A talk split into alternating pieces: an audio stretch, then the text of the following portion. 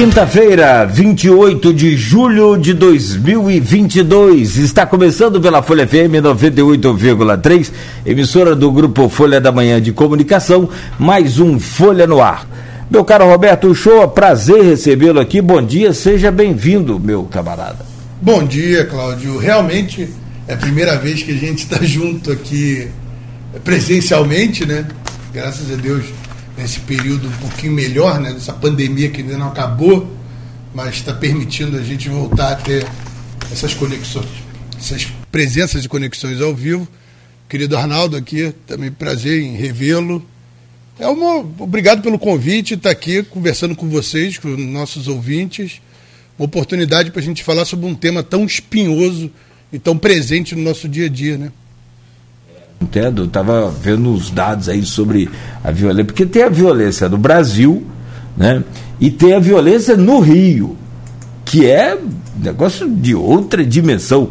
Meu, 80% dos botijões de gás vendidos na cidade do Rio de Janeiro são controlados pela milícia ou pelo tráfico de drogas. Tem solução? Vamos conversar bastante aqui hoje. Meu caro Arnaldo Neto, sempre prazer e honra contar com sua presença nessa bancada tão, tão importante e hoje um dia também especial com a presença do Roberto Show. Seja bem-vindo, bom dia, Neto. Opa, bom dia Nogueira, bom dia Showa, bom dia Beto aqui no estúdio, bom dia sobretudo a você ouvinte da Folha FM. Eu estava ouvindo você atentamente relatar as manchetes e fico tentando compreender como que a empresa Azul quer passar a ideia para nós aqui em Campos de que é melhor você pegar um voo em Campos e a Campinas para depois voltar ao Rio, né? É algo fora do comum. Olha só, vamos assumir aqui as coisas. A empresa precisa de lucro e é a melhor estratégia para a gente. E acabou. E aí a gente compreende que pode ser e a empresa tem o direito. E aí a gente vai ter que é, é, esperar uma ampla concorrência. Talvez a demanda não seja realmente tão grande. Enfim, aí é questão de mercado. Agora, a empresa querer, que já não, não oferece um, um, avião muito bom, né? Esse avião Campus Rio é um, é um tico-tecozinho aí que tem, que, que, que, a gente vê há muito tempo é, é, circulando aqui pela região. Não é, não, é, é, não é o melhor equipamento da empresa, digamos assim. É um teco-tecozinho lá que, que só, só, só atende a nossa região, a Campos Macaé, enfim. E agora a gente vai dar um passeio, vamos dar um pulinho em Campinas. É rapidinho, realmente. O voo, o voo não demora, né? Daqui a Campinas deve dar uma hora de voo. É, o problema é que você perde um tempo parado em Campinas para fazer uma conexão que não tinha necessidade. Vou você fazer 45 minutos, Campos, Rio, você vai fazer em 4 horas. 4 horas é o que você faz na estrada. Hoje, se pegar um dia, faz até menos. Se pegar um dia tranquilo, você faz até menos na estrada. É, e aí você tem esse monte de aplicativo que é uma coisa também de, de, que a gente pode até discutir em, em questão de segurança, né? Tem BlaBlaCar da vida, que é, que é tipo de carona e o preço. Eu fui, esses dias eu fui ao Rio 50 reais. Coisa assim, impensável, né? É, é, paguei 50 reais, mas você fica meio com o pé atrás, mas você vai lá na avaliação da pessoa e, e embarca, enfim. Agora a Azul querer convencer a gente de que isso é uma medida que vai facilitar, que vai integrar, que vai.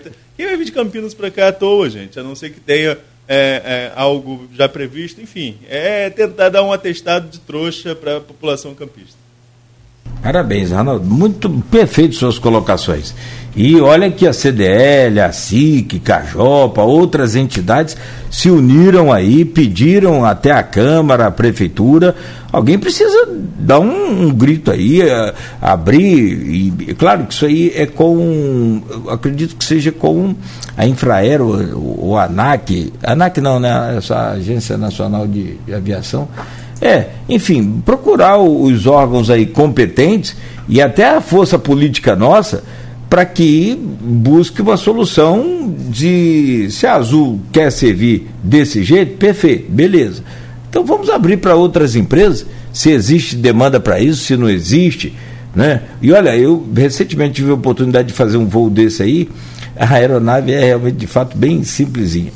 E e o preço é absurdo, tá? 500 reais na época. Você conseguiu pagar 500? Eu estive no Rio um dia, é, é, a última vez que eu estive no Rio, falei assim, ah, eu vou tentar adiantar minha vida, fui ver no dia, o preço era mais de mil. Eu posso te dar, eu fui, ah, eu fui falar, eu fui convidado para ir no Senado Federal em abril e eles me avisaram dois dias antes do convite. compraram a passagem em cima da hora. 4 mil. Campos, Brasília, Brasília, Campos. 4 mil reais. Pois é. Não é, não é Dois dias de antecedência. Azul. Azul. Cara, de azul, rapaz, o negócio tá ficando preto. De azul, o negócio tá ficando preto. E o pior, cara, é que a gente vê a nossa cidade aí dando uma. Né? É, tipo que. Pois é, recentemente nós anunciamos, foi até o Aloysio que deu no blog dele, a, a, a abertura da conexão para a Europa, a abertura de conexão para os Estados Unidos, e, e você vê que, que começa a dar sinais de que vai ter algum tipo de avanço e vai retrocede numa coisa que praticamente é simples, pelo menos no nosso ponto de vista. A gente não é especialista é, nessa questão de aviação civil, não sabe se realmente é simples, mas me parece muito mais simples um voo Campos-Rio, que são 300 e poucos quilômetros, do que uma conexão Campos-Europa, né, que você vai atravessar o Atlântico, é uma outra rota totalmente diferente. Então, assim, é, algo a se repensar. Será que realmente vai acontecer esse, esse tipo de investimento, porque esse, se o investimento é um investimento simples, que atende a nossa demanda, porque é, é a capital do nosso estado, há, há, quantas pessoas diariamente pegam essa BR-101 é, em direção ao Rio de Janeiro e quantas têm a oportunidade de facilitar o dia a dia, até mesmo devido a compromissos, agendas oficiais, enfim, os nossos deputados da região, enfim, pegam é, é, esse voo Campus Rio com frequência e agora vão dar um passeio, vão, dar, vão, lá, vão lá em Campinas tirar um cochilo, depois eu volto. Ah, pelo amor de Deus, né, Azul? Você falar que isso facilita alguma coisa é dar um atestado de trouxa pra gente. Perfeito, perfeito. E tem umas operações que eles fazem aí, umas escalas, um negócio que eu nunca tinha visto na minha vida, como desligar a aeronave no aeroporto para esperar uma hora para voltar para Macaé. Eu nunca tinha visto isso na minha vida. É um negócio impressionante, impressionante. Meu caro Arnaldo, pauta longa, vamos torcer para que né, essa situação seja revertida, mas que o, que a nossa parte está sendo feita, mas que as autoridades também busquem aí, os vereadores, não esperem, ah, mas isso aí é coisa para. É, é, é, é federal, não é da minha área, é da nossa área, é de campos. Então vamos nos unir aí nesse, nesse propósito é, pauta longa e extensa hoje com o Roberto Shoa, que desses dois anos de pandemia aguda e agora a coisa mais sob o controle, se dedicou bastante e se especializou ainda mais e ainda lançou o seu livro. Eu peço para que você possa fazer a gentileza de abrir essa, essa entrevista de hoje. O Showa, é, a gente conversa muito em relação à questão de segurança, isso é uma fonte sempre que a gente sempre aciona. E recentemente até o Ícaro estava com uma pauta em relação, Ícaro Abreu Barbosa, em relação ao, ao número alto de homicídios que explodiu aqui na região. A gente vinha numa questão de tranquilidade, de uma certa estabilidade, até mesmo 14, chegou a ficar 14 dias sem nenhum homicídio, mas de repente nós tivemos em 25 dias 14 homicídios, um número relativamente alto para uma população, para uma cidade como a de Campos, ainda de é, apesar de ser uma cidade com meio milhão de habitantes, um pouco mais, é uma cidade com perfil de interior. O que justifica esse, essa explosão de violência repentina em um período que tínhamos passado por uma tranquilidade? Dá para ferir ou colocar, como a polícia na maioria das vezes faz, na conta do tráfico? A questão do, do, da variação das taxas de homicídios ela é muito interessante e muito complexa. A gente tem que primeiro ver uma coisa que eu acho preocupante é que Campos e a região está indo na contramão do cenário nacional. A gente, na verdade, tem tido quedas quase sequenciais nas taxas de homicídios nos últimos anos. 2018, 2019, 2020 teve um pequeno aumento nacionalmente e 2021 nós tivemos uma nova queda. Isso após 2017, que foi o recorde de homicídio no país, com um número absurdo. 60 e tantos mil. E realmente a região apresentou um aumento no, no ano de 2021 e parece que nos primeiros seis meses desse ano vem mantendo esse número de 2021. O problema, Arnaldo, é que não há uma política pública específica para o combate a esse tipo de crime. A gente não tem um trabalho em âmbito nacional, a gente sequer tem em âmbito estadual para combate aos homicídios. A gente depende muito da atuação específica daquela pessoa que lidera ou a delegacia local ou o batalhão de policiamento local. Esse é um problema que a gente tem. Não há uma estrutura de política feita para combater esse tipo de crime, que infelizmente é uma praga no nosso país. A gente é um dos países, a gente, se eu não me engano, a gente tem 3% da, da população do mundo e a gente tem 10% dos homicídios ocorridos no planeta. Quer dizer, é um problema crônico no Brasil. E recentemente eu li um estudo, você tem muito debate sobre, ah, mas por que, que tem um, essa variação da taxa de homicídios? Inclusive, o presidente da República tem reiteradamente afirmado que os índices de homicídio têm caído porque as pessoas têm adquirido mais armas. Apesar de não haver nenhum nexo causal que comprove isso, ele afirma isso e quem defende essa, essa questão acredita nessa possibilidade. Mas tem gente também que defende que a diminuição da faixa etária da população, diminuição do número de jovens, do percentual de número de jovens na população também estaria causando essa diminuição da taxa de homicídio nacional. Mas eu acredito, eu vou por outra linha, e aí eu venho para a nossa região. A linha que eu acredito e que eu defendo é que as nossas taxas de homicídio têm muito mais a ver com a dinâmica dos, das organizações criminosas do que com a atuação das forças estatais. Apesar da gente ter ações específicas em determinados locais que conseguem pontualmente causar uma redução em determinada taxa, em determinado momento, aquilo que eu falei sobre a atuação específica de um gestor ou de uma administração pública, a verdade é que o número de homicídios ele tem muito mais a ver com o enfrentamento ou não entre quadrilhas. E vem aquilo que você me pergunta: isso tem a ver com tráfico? Isso tem a ver não só com tráfico. A gente pode chamar isso como controle de mercados ilegais. Porque o tráfico é apenas um dos mercados ilegais. Como o próprio Cláudio falou, venda de botijão de gás é um mercado ilegal, onde você força a pessoa a adquirir aquilo por um preço maior. Você tem hoje é, gato net, você tem gato de luz, você tem toda uma estrutura de, de, de venda, de controle de territórios para você dominar mercados. Então eu não gosto muito de falar está na conta do tráfico de drogas, não, está na conta do, da confrontação entre quadrilhas, organizações criminosas que buscam o controle dos mercados ilegais.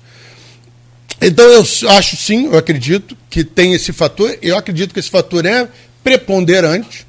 Também acredito que as autoridades estão de olho nisso, estão acompanhando isso. E um sinal que eu posso criar, que eu posso citar como muito específico para a gente entender isso, foi um homicídio que aconteceu perto da UENF, à luz do dia, onde um homem foi executado com dezenas de disparos de armas de fogo, inclusive com a utilização de ao menos um fuzil pelos cartuchos encontrados, ali com claros sinais de mensagem passada. Ali não foi só querer matar uma pessoa. Ali foi um sinal, foi o seguinte: matamos a hora que quisermos, temos esse arsenal e estamos dispostos a fazer novamente. Soube que foram 90 tiros. É, é, é uma mensagem. Ninguém dispara 90 tiros. E um foguetório louco. Exatamente. É uma mensagem. É uma mensagem para rivais, é uma mensagem para as forças de segurança de que pode começar um escalonamento entre confrontação. A gente está falando em fuzis. E se não tiver um controle sobre isso, se não tiver um olhar adequado, a gente pode sim piorar o cenário. E a gente partir para confrontações de organizações criminosas com um armamento muito mais letal que a gente está falando com fuzis. Então, sim, respondendo a sua pergunta, eu acho que tem muita relação com essa dinâmica de disputa pelo controle de mercados ilegais e domínio de territórios.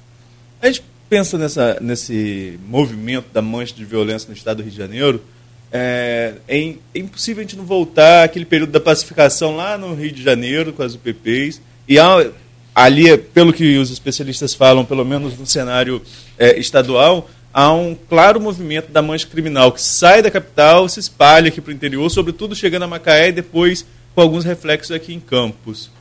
Não era hora então de fazer um movimento contrário dessa política que foi feita com a UPP e começar a, a se planejar algo que se fizesse do interior para a capital para tentar, para tentar controlar isso? Ou, sejamos sinceros, um país como o nosso, chegar a exterminar tráfico e milícia é impossível? Olha, é, eu eu parto do seguinte princípio: exterminar é impossível. Nenhum, nenhum país, nenhuma civilização conseguiu exterminar o crime. Conseguiu encerrar o crime. O problema que a gente tem, eu acho que o primeiro enfrentamento que a gente tem que ter é encarar a realidade.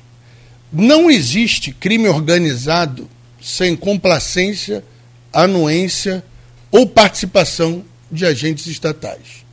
Isso é uma coisa que a gente tem que enfrentar. É uma realidade que a gente tem que entender.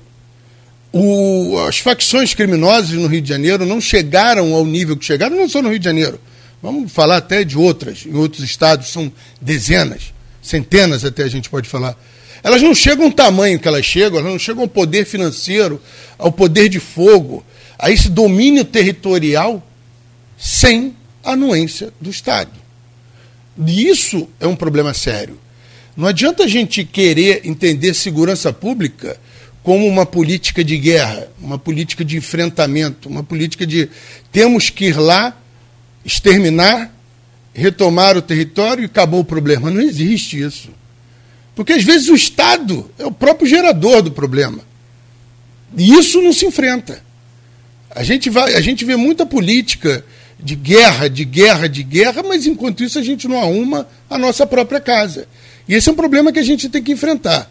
É, com relação a esse deslocamento de forças por causa da instalação da UPP, é, a UPP foi um projeto interessantíssimo, que se tivesse sido implantado da forma como foi pensado no início, de ocupação territorial e posteriormente da entrada de serviços públicos e políticas públicas, a gente poderia ter uma realidade completamente distinta hoje. Infelizmente, novamente, a gente se manteve na questão do controle territorial. Ó, tomamos o território, acabou, não precisamos mais fazer nada ali. Deixa aquilo do jeito que está. E a gente já sabe que não deu certo. Você causa esse deslocamento de criminosos. E você tem essa vinda da violência para o interior. Isso, isso aconteceu realmente. E você teve também um deslocamento de policiamento do interior para as capitais, principalmente para a capital do Rio. Movimento contrário. Para o reforço do policiamento. E você tem, por exemplo, hoje o Batalhão de Campos, que tem um efetivo, que eu, eu diria hoje que ele é um quinto do necessário. Você pode ver que hoje uma das políticas públicas de segurança pública mais aplaudidas pela população é o Campos Presente, que é simplesmente de política de segurança. Segurança presente? É, o segurança presente aqui em Campos, que é simplesmente o aumento do efetivo de policiamento ostensivo. É, sabe, é política pública com uma nova roupagem para fazer o que deveria já estar sendo feito há muito tempo.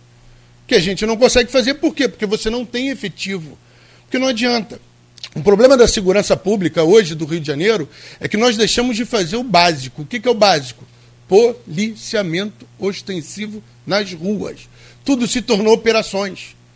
Tudo se tornou, ah, não, vamos fazer uma operação, vamos deslocar 400 homens, 300 homens, vamos gastar meio milhão de reais, vamos fazer aquela, aquela, aquela aquele barulho, sabe, para fazer aquele chamado, por quê? Porque isso chama atenção. O policiamento ostensivo dia a dia não chama atenção. Mas é o que a gente mais precisa. E não é à toa que uma das medidas mais aplaudidas hoje na cidade é exatamente essa. Então, sim, a gente tem que ter uma nova concepção nisso, a gente tem que voltar a entender o policiamento ostensivo como o principal para o dia a dia da população e deixar as operações para o excepcional, para aquilo que necessita de, um, de uma articulação de uma operação incisiva naquele momento e naquele território. Eu acho que a gente tem que repensar política pública. Eu vejo isso muito culpa da espetacularização da segurança pública que vem ocorrendo, não de agora, nos últimos 20 anos, que causou isso. E a gente tem que repensar a segurança pública como um serviço prestado para a sociedade e não como uma ferramenta de promoção de figuras públicas. Essa questão da, da digamos, uma espetacularização aí da, da, das ações de política de segurança pública, até foi tema de uma matéria recente do G1, é que em 14 meses o Rio registrou três das quatro operações mais letais da história, com mais de 70 mortos. É, e aí vem, vem uma grande discussão por trás disso. Quem morre? Quem morre normalmente é realmente do tráfico. Tem o agente do Estado que morre também, que está ali a serviço do Estado para servir e proteger e acaba sendo morto também nesse tipo de confronto. E tem a população do entorno, que em tese não tem nada a ver com isso e acaba sofrendo também com essas consequências. Você acredita que essas estratégias são pensadas como forma de repercussão mesmo? Porque depois. É, é difícil falar isso, mas quem morreu, morreu. Passou. E aí fica a mensagem. Só que qual mensagem que fica? Fica de uma polícia estratégica que consegue atuar e, e, amenizar a atuação do tráfico naquela região? Ou foi só aquela ação e nada mais acontece? É, primeiro, a gente tem que entender é, a reação das pessoas. Muita gente critica que a população celebre o número de mortos num conflito desse, ou num enfrentamento desse. Mas é compreensível. Eu, eu, tenho, esse, eu tenho essa compreensão. Eu vivi minha vida inteira no Rio de Janeiro. A gente conhece essa realidade. Então vamos partir do primeiro cenário. A gente tem que entender quando a população está comemorando a morte de 10, 12, 13 criminosos no enfrentamento com a polícia, porque é uma população que não acredita na segurança pública como uma prestação de serviço do Estado para ela. Ela se sente abandonada, ela não se sente correspondida nos seus anseios. Então, quando você vem uma medida dessa de enfrentamento e você bota o espetáculo, helicóptero, é, blindados e tudo, e você vê o Estado com força entrando naquele momento, enfrentando criminosos e saindo vitorioso por uma população que não acredita no serviço prestado pelo governo, é compreensível essa sensação de satisfação e de celebração. O problema é que essa é a população.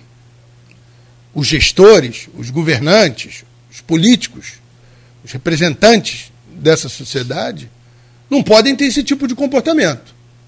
Porque são as pessoas responsáveis pela elaboração de políticas públicas para melhorar a vida das pessoas. E a gente, recentemente, a gente teve um ex-governador descendo de helicóptero eh, na ponte Rio-Niterói, no meio de um sequestro, comemorando, levantando os braços para o alto, tendo um comportamento eh, enlouquecido.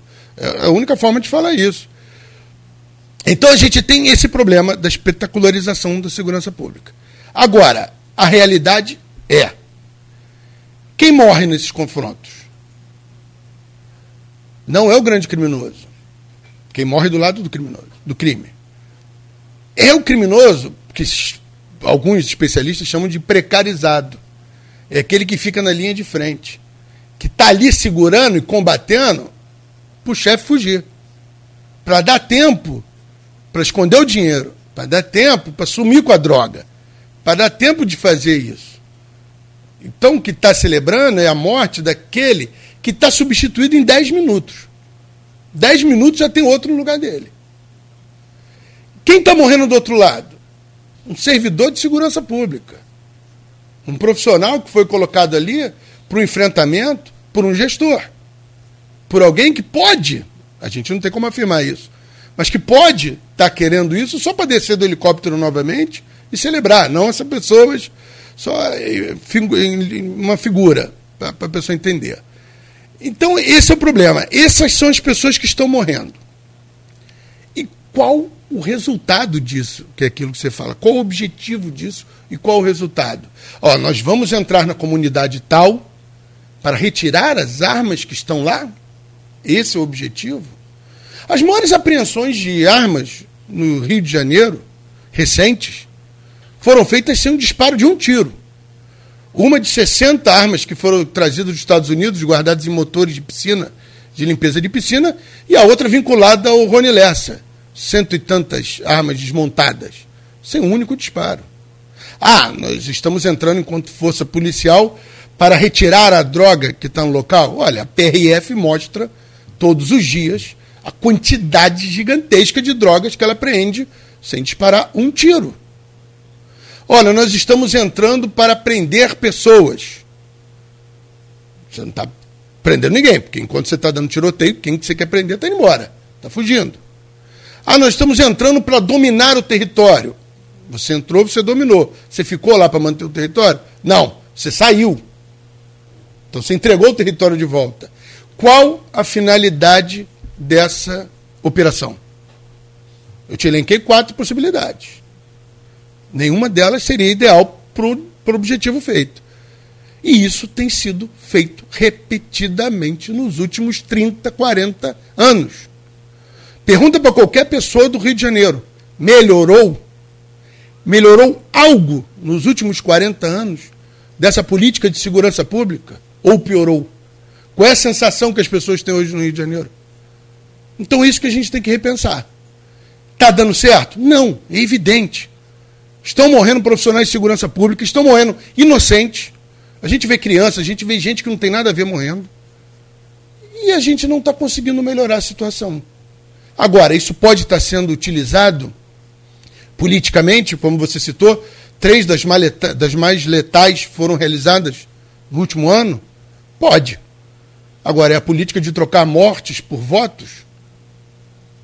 É fácil, porque, como eu te disse, a população tão carente de segurança pública, tão carente de acreditar no Estado, ela vai celebrar. E ela não está errada. É o sentimento dela. Agora, aproveitar disso é complicado. Roberto, recentemente nós conversamos aqui com o Alan Turnovski e confesso a você que eu gostei muito do, do, do, do conhecimento que ele tem sobre a carta, porque foi secretário de, de Estado da Polícia Civil, né? E eu acho que porque o que você falou, a sensação de insegurança do Rio, vou voltar ao Alan Turnovski já, ela é muito grande, mas eu, rapidamente pesquisando aqui, o estado mais violento do Brasil em população, em, em mortes per capita, para cada 100 habitantes morrem 36, é o Amazonas. Não é isso? É, a, a, o norte e nordeste são mais violentos e Amazonas lidera a taxa de mortes violentas por estado em 2021. Ou seja, quer ver rapidamente aqui: Amazonas, para cada 100 mil habitantes, falei 100, 100 mil habitantes, é, 36,8, quase 37 pessoas morrem por ano no Amazonas. Vou pular tudo aqui e vou vir para o Rio de Janeiro. No Rio de Janeiro, em 2021, para cada 100 mil habitantes, 19,4 pessoas morreram. A, a, espetacularização, vocês usaram esse termo, é um negócio fantástico no estado do Rio de Janeiro. E aí eu fico pensando no que o Alan Turnovski falou, e a gente cobrava aqui, eu, eu falava com ele até depois do programa, ele conversou muito com a gente, é, decidiu, quem estava na bancada era o Aloysio Abreu Barbosa né? Não sei se é Arnaldo, Arnaldo não.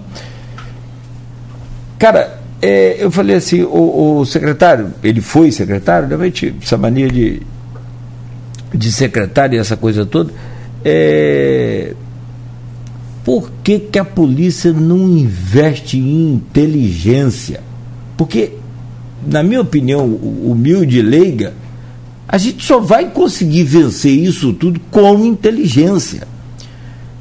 Aí ele citou até o exemplo de que eles, do Jacarezinho, estavam agarrados ali num trechinho que eles levavam 30 segundos para passar sempre, em qualquer operação mesmo dessas mais eh, violentas, e naquele dia já tinha meia hora e não conseguia passar. Então teve um, um herói da polícia que até veio a falecer depois, teve a ideia de soltar lá uma, uma granada com, com efeito moral e abriu o caminho para a polícia. Enfim.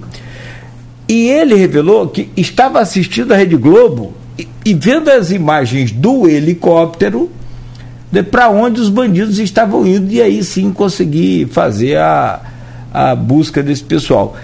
Eu falei, cara, por que, que vocês investem num mega helicóptero com satélite? Caramba! O, o, o que, que é tão de. Ele falou, rapaz, nós temos muita coisa, temos investido pesado. Aí fica aquela história. Eu estou com essa leiguice minha muito longe, muito distante, porque, sinceramente, se Nova. Você lembra de Nova York na década de 80? Você ligava o Jornal Nacional, Nova York tem mais não sei quantas mortes, Brooklyn, aquela região toda ali de, de. Enfim, foi resolvido lá em Nova York. É o que você falou, não é exterminou. Não dá para acabar com a corrupção. Não, você vai ter o corrupto todo dia. Mas A inteligência é o caminho ou eu estou errado? O problema, Cláudio, é que há essa, essa glamorização do termo inteligência. Olha, falta inteligência, falta investimento em infraestrutura, falta é, material adequado, falta contratação de recursos humanos. Eu queria ir um pouquinho mais fundo. Falta governança, falta transparência, falta um termo que é muito caro, é, é accountability, que a gente chama, que é a necessidade das polícias prestarem contas dos seus atos, dos seus custos, dos seus planejamentos, das suas técnicas. Falta a polícia, as polícias entenderem que elas prestam serviço à sociedade. Infelizmente, a gente, na transição do regime autoritário que a gente teve ao longo de 20 anos, para a democracia, você teve uma reforma de várias instituições. A segurança pública não passou por isso. Com a Constituição de 88, você não teve a reforma das, dos órgãos de segurança pública e todas as leis orgânicas ou administrativas relacionadas às polícias são pré-88. Então você não modernizou as instituições. Então a gente tem um problema, por exemplo, a Polícia Civil. É uma polícia que deveria ter como finalidade a investigação de crimes e você tem um braço dela operacional que vira e mexe está entrando em comunidade para enfrentamento. Você tem uma polícia militar que deveria cuidar só do policiamento ostensivo. E você tem uma parte da polícia militar que faz investigações. Você tem forças policiais que, que às vezes sequer respondem ao próprio governo. Não foi um, não foram dois, não foram três casos em que operações ocorreram que a gente sabe que sequer o governador sabia o que estava acontecendo e depois tem que ir para a imprensa e dizer que estava ciente e que apoiava aquilo, aquilo tudo, para não dizer que não tinha o controle de nada. A gente tem um problema que precisa ser resolvido. Se chama governança das polícias. A polícia militar, você tem artigos na Constituição que dizem que é o governador que estrutura, o outro artigo diz que quem manda é o exército, mas ela tem que ter o modelo do exército, mas ela pode ser estruturada conforme o governador quer mas o comandante do Exército pode trocar os comandantes da PM. Você não tem nem a tranquilidade para saber quem manda naquilo. E onde tem muita gente que manda, ninguém manda. Então, é aquilo que eu falo. Primeiro, a gente tem que resolver o nosso dever de casa, que a gente não resolve. Para a gente aí sim poder falar sobre é, melhorias. Aí a gente fala sobre inteligência, a gente fala sobre infraestrutura, a gente fala sobre treinamento, a gente pode falar sobre carreira, a gente pode falar sobre crescimento profissional, valorização, acompanhamento psicológico, treinamento, falta tudo. Mas o principal que falta é estrutura, é estrutura de, de governança. Hoje, as instituições não têm um controle adequado. Você quer um exemplo que eu sempre cito? é, você vai na, numa passeata em, em Londres. É, foi, foi me citado até numa aula.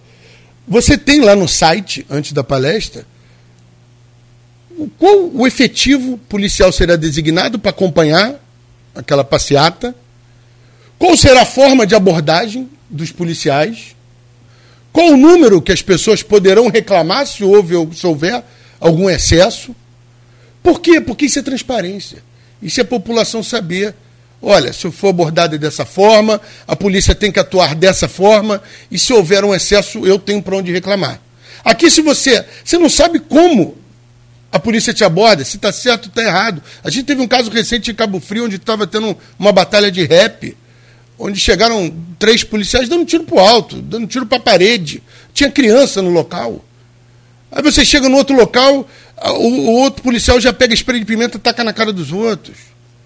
Aí num outro local, o policial já tem um olhar mais humano, já, já tira bebê do engasgo. Sabe, você não tem uma padronização. A população não, não consegue conhecer a sua própria polícia.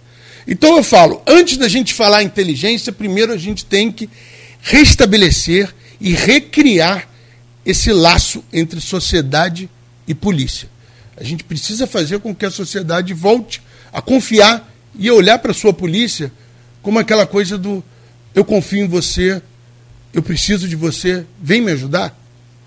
E não hoje, onde ela tem medo. que é um rescaldo de tempos passados, que a gente precisa mudar. E aí sim, a gente pode falar em modernização, inteligência, estrutura, para a gente conseguir combater o crime. Mas primeiro a gente tem que fazer o nosso dever de casa.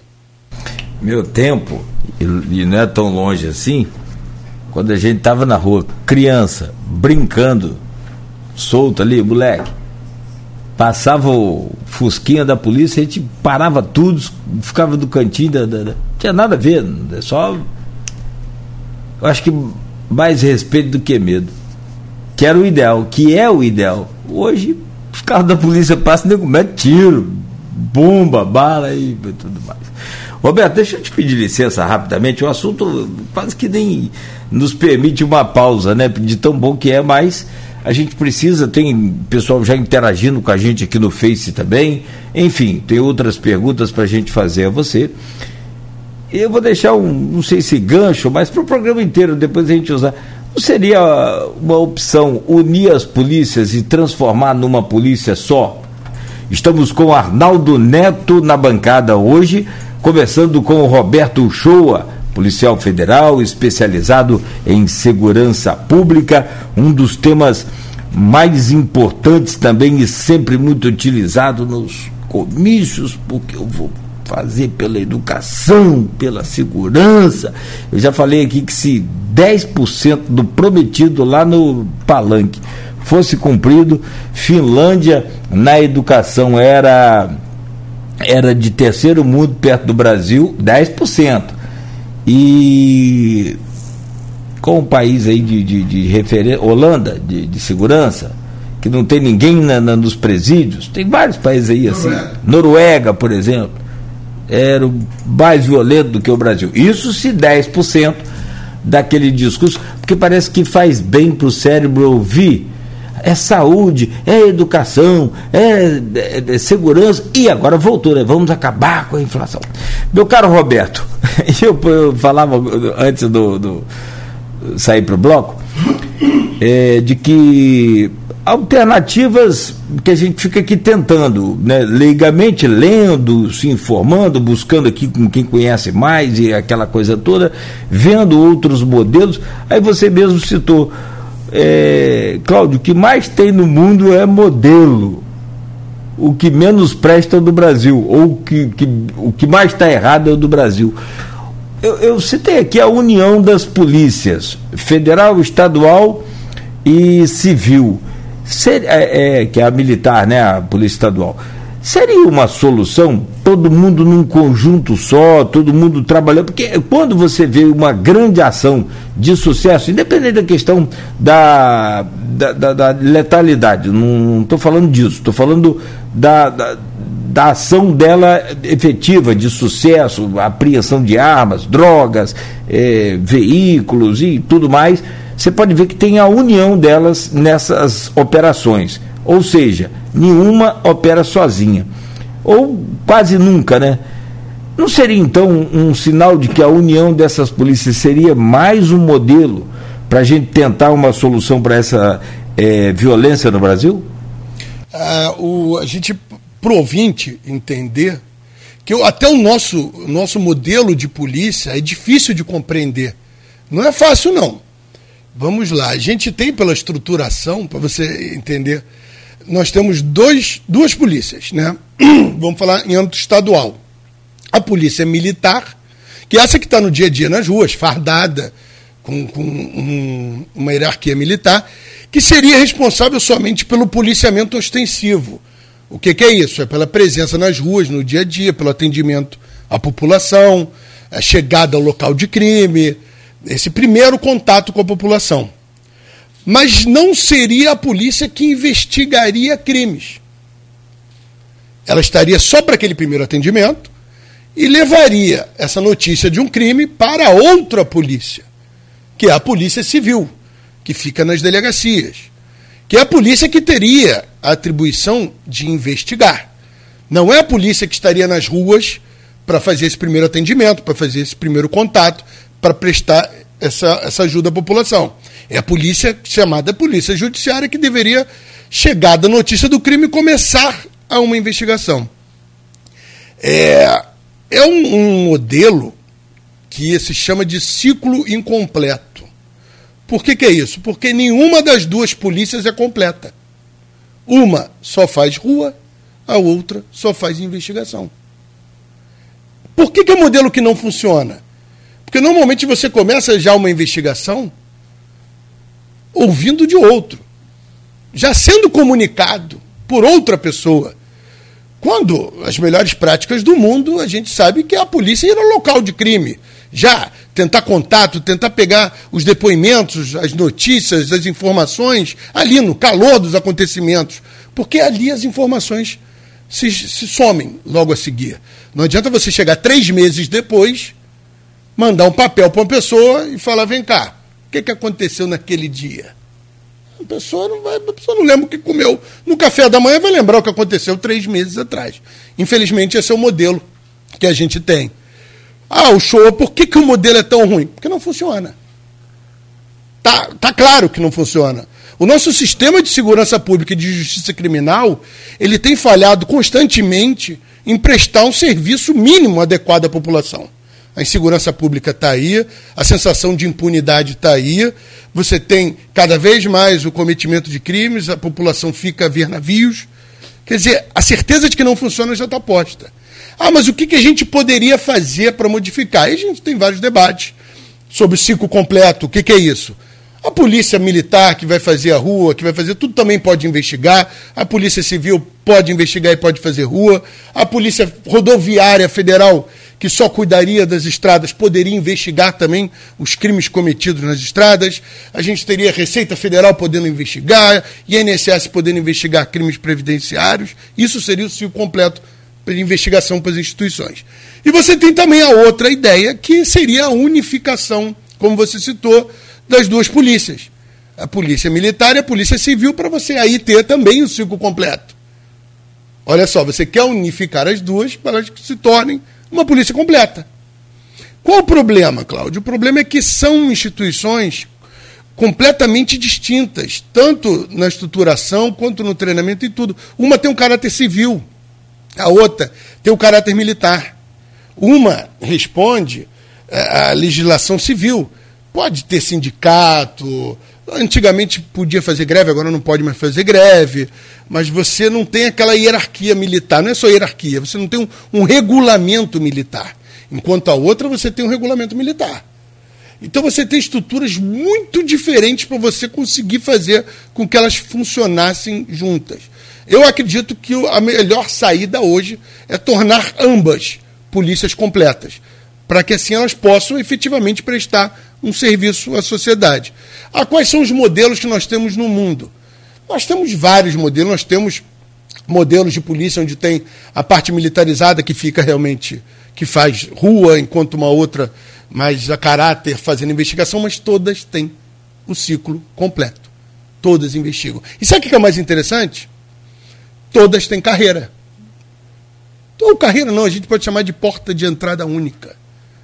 Por quê? Porque quem chegou na administração no cargo alto daquela instituição policial entrou pela base, foi recruta, conhece as dificuldades, conhece tudo que passa um policial.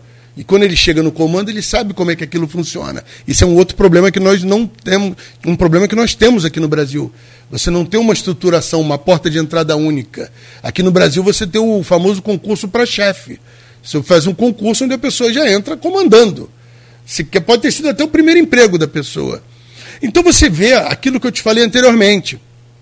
A gente tem que primeiro arrumar a nossa casa. Como é que a gente vai querer que algo funcione se sequer ele está sendo estruturado adequadamente para funcionar? Ah, o show, mas é, é a Polícia Civil só investigar se ela tiver que fazer rua, ela não vai conseguir fazer o seu trabalho de forma adequada. Já não está fazendo. O índice de solução de homicídios é de 10%. Segundo o monitor de violência do, do, do da Globo, que acompanha, que faz um acompanhamento junto com o Fórum Brasileiro de Segurança Pública, os índices de solução de crimes são pífios no Brasil.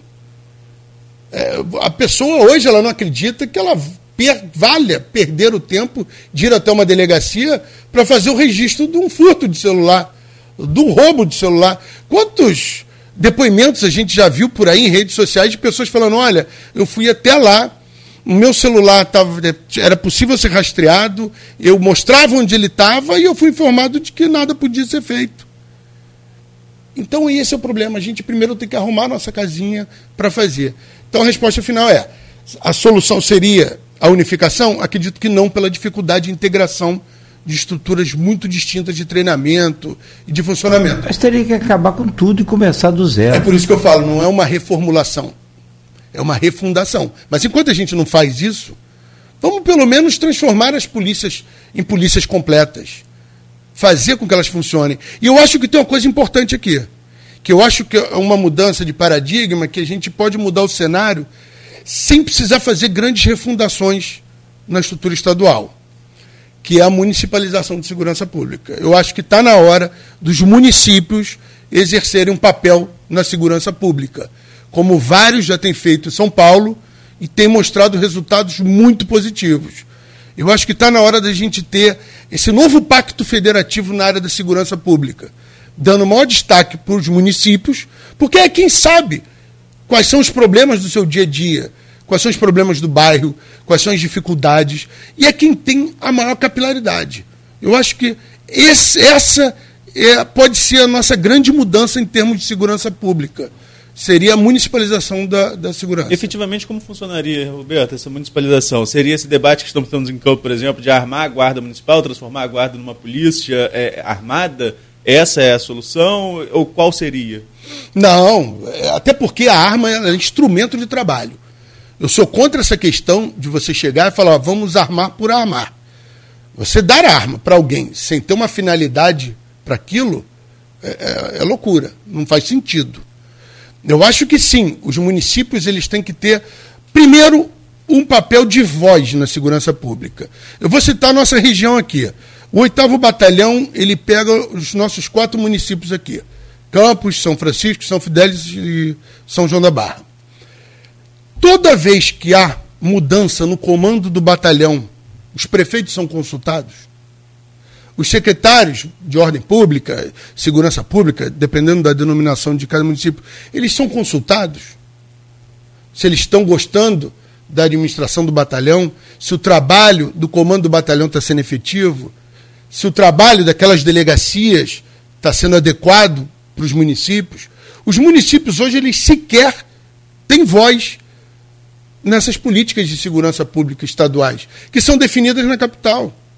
E muitas vezes sequer, sequer tendo como, como objetivo se está bom ou não para o município. Às vezes a gente tem mudança em comando de batalhão muito mais visando os interesses da própria polícia militar do que dos municípios. E eu posso citar aqui casos recentes, que vocês lembram, de comandantes que foram tirados daqui, que teve abaixo assinado dos municípios para que o comandante não fosse retirado. E o comandante também não queria sair. E foi tirado por quê? Ninguém sabe. Questão interna da Polícia Militar. Então, acho que primeiro os municípios têm que passar a ter voz. Passar a ter voz ativa na questão de segurança pública. Com relação à Guarda Municipal, eu acho que as guardas municipais elas têm que ter um maior papel. Infelizmente, as polícias militares já está provado, elas não têm o um efetivo adequado para ter essa presença. E a gente precisa de presença. A gente precisa de, de, atendimento, a gente precisa de policiamento ostensivo. Eu acho que a Guarda Municipal ela pode exercer um papel importante nisso. Eu não estou dizendo que eu quero que a Guarda Municipal pegue e vá para a zona de confronto, fazer enfrentamento. Eu discordo do que alguns municípios em São Paulo têm feito, que é comprar fuzis para guardas municipais. Eu não vejo sentido nisso. Porque eu quero que o guarda municipal ele atue como o primeiro contato da população. Eu quero que ele que seja aquela segurança, aquela, aquela polícia comunitária. Aquela pessoa que você vai olhar e vai falar: olha, esse aqui pode me ajudar. É o representante do município. É o município ali no meu dia a dia. Eu não quero que o guarda municipal participe dos grandes confrontos. Então, esse é o problema. A questão do armamento é o que? É olhar. Poxa, a nossa situação aqui demanda que o guarda municipal trabalhe com arma de fogo letal? Ou uma arma não letal já seria suficiente? Ou um spray de pimenta já seria adequado para determinada atuação em localidade? Eu acho que a arma de fogo ela tem que ser tratada como instrumento de trabalho. Tem arma de fogo? Pode ter ali. Para determinado grupamento, determinada situação que ela seja exigida. E para determinado grupamento que tenha sido treinado adequadamente para isso, pode ser que seja. Mas chegar, armar uma guarda municipal, sem treinamento, sem preparo, sem uma política pública ampla, sem prestação de contas para a sociedade. Dizer, olha, nossa Guarda Municipal vai atuar assim, assado, com tal tipo de armamento, com tal tipo de equipamento. Você tem ouvidoria aqui para você ligar para ter reclamação, você tem a corregedoria aqui para atuar e punir os excessos. Porque essa relação que eu falei anteriormente, de uma nova reconstrução da relação das pessoas com a Força de Segurança Pública. Então, de forma síntese, os municípios têm que ter voz, as guardas municipais têm que ter esse papel na segurança pública, tem que ter, isso é imprescindível hoje, e armas letais, não letais, ou spray, somente devido à finalidade específica e mediante um amplo treinamento. Entendeu? Vamos dizer assim, ah, o show, eu tenho um grupamento, nós temos, vamos dizer, na Guarda de Campos, 600 homens. Eu tenho um grupamento de 50 homens que vai atuar especificamente fazendo um policiamento ostensivo numa zona mais violenta da cidade. Eu não vou botar eles com spray de pimenta fazendo lá. Agora, eu não vou chegar a pegar esses guardas que vão ficar ali na porta da escola e vou botar arma de fogo neles. Não faz sentido. Isso é política pública. Isso é você fazer um trabalho pensando na prestação de serviço para a população, não na instituição como se. Infelizmente, muitos prefeitos têm utilizado suas guardas municipais mais como guardas pretorianas do que como instituições voltadas para o atendimento à população. Nogueira, tinha um comentário aqui que eu tinha separado, mas acabou caindo, do Pedro Paulo Werneck, é, Pedro Paulo Werneck Salema, Deixa eu tentar aqui. Ele falava sobre a questão de UPPs aí, voltando um pouquinho ao que a gente, ao que a gente comentava no tá aqui. Anterior. Ah. Você consegue. Eu... Tá, achei. É, é, é, Pedro Paulo Werneck Salema. Roberto, é correto afirmar que o controle territorial planejado com a implantação das UPPs, parei que agora subiu, Eita. Bora, eu consegui achar aqui. Achou? Vambora. Tinha, achei também. Vai lá. Tinha. Estou repetindo aqui. É correto afirmar que o controle territorial planejado com a implantação das UPPs tinha parceria com os chefes dos mais variados segmentos do crime organizado e também um controle social associado, onde o Estado aproveitava a aprovação popular do projeto para disfarçar sua efetiva presença nesses territórios? Por último, é correto pensar que o projeto das UPPs é, naturalizava as grandes desigualdades sociais e territoriais? Abraço. Olha. Rapaz, o negócio Pedro, aqui é. É, Pedro Paulo sempre me botando na sinuca de bico. é, inclusive, eu estava dialogando com o Arnaldo um pouquinho antes sobre isso, sobre essa, essa relação entre crime e, e agentes estatais, representantes de, de, do Estado. Como eu falei lá no início do programa, não existe crime organizado sem anuência, participação ou conivência do Estado em determinada medida. É, a gente fala muito em domínio de territórios, né? Quando você. As pessoas tinham uma mania de chamar de Estado paralelo. Olha, é um outro Estado. É a ausência do Estado que permite que um Estado paralelo comande aquilo ali. Não, não é a ausência do Estado, é conivência do Estado. Porque a gente já viu, o Estado, quando quer, ele entra. Ele entra e tira. Se ele quiser, o Estado entra e permanece. O PP foi um exemplo disso. Agora, o que o Pedro Paulo fala é, e a gente, infelizmente, tem vários exemplos disso em, em, outras esferas, não só no Rio de Janeiro, São Paulo. Teve, tiveram muitos exemplos de, de negociações entre governo e PCC. A gente sabe que há essa relação entre governos e, e crime. Negociações localizadas para diminuir determinadas situações. Infelizmente, a gente teve agora no governo do estado do Rio de Janeiro, foi preso. Um secretário que estava negociando no presídio federal. Será que estava negociando em nome do Estado? Mas foi lá negociar. É, essa relação entre agentes estatais, representantes políticos e criminosos sempre foi um problema, principalmente o estado do Rio de Janeiro, estado de São Paulo. Agora eu não tenho como afirmar que na questão das UPPs isso foi constante. Pode ter acontecido. Em casos localizados, essa convivência ali nunca foi pacífica. A gente está falando convivência de grupos armados. Um oficial do Estado e um outro extra-oficial com anuência do Estado, infelizmente. Com, com relação à questão de controle social, é, é aquilo que a gente falou no início. Só entrou para controlar o território, não entrou para prestar serviço. Não levou educação, não levou cultura, não levou lazer, não levou esporte, não levou saúde, não levou nada.